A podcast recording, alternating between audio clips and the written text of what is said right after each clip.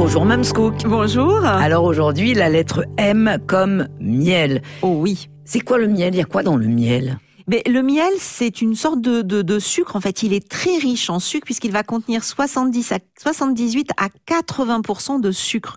Mais contrairement au sucre qui est composé exclusivement de saccharose, euh, il, a, il est composé d'un tas de choses. Il y a du fructose et du glucose, il y a du maltose, il y a des sels minéraux, il y a des oligo-éléments, il y a de la vitamine B, il y a des flavonoïdes, il y a de nombreux autres composantes organiques et beaucoup d'enzymes dans du miel. Donc c'est pas un sucre comme les autres. Exactement, c'est plutôt un sucre qui nous veut du bien. Exactement. On le prend liquide ou cristallisé, Mamscook eh ben, euh, en fait, vous savez, la différence entre les deux, c'est la proportion entre les différents sucres qui déterminent la consistance du miel.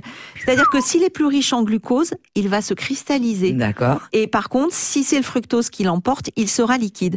Donc en fait, moi j'ai envie de vous dire, c'est une question de goût. Faites-vous plaisir. Il y a plein de miels différents, faites-vous plaisir. On le prend clair ou foncé? Mais là encore, ça dépend de ce qu'il de ce qu'il compose. Et ça, c'est intéressant. C'est-à-dire que plus le miel est sombre, plus il est riche en polyphénol, ce qui augmente potentiellement son, son, son, son, potentiel antibiotique et anti-infectieux. Donc on peut se dire que le miel de sarrasin, euh, le miel de châtaignier qui sont des miels foncés, sont, sont, sont, plus antibiotiques et anti-infectieux que les miels par exemple d'acacia qui sont beaucoup plus clairs. Miel et cuisine, alors là, c'est à l'infini Ah là, c'est à l'infini. Juste, juste une petite chose. On peut, dans tous les gâteaux, remplacer le sucre par du miel. Sauf que le sucre a un pouvoir euh, le miel, pardon, un pouvoir sucrant qui est supérieur.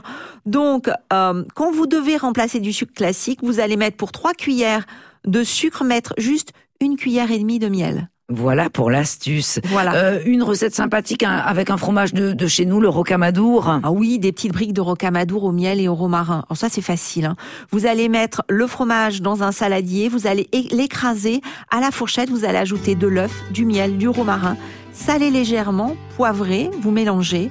Et vous allez préchauffer le four, vous allez couper une feuille de brique en deux pour former des, des, des bandes assez larges. Vous allez déposer au centre de votre feuille un peu de votre préparation aux chèvres et puis vous allez euh, faire, vous, vous, allez rouler de façon à bien emballer dans un petit triangle. Voilà. Vous allez procéder de la même façon jusqu'à tout utiliser.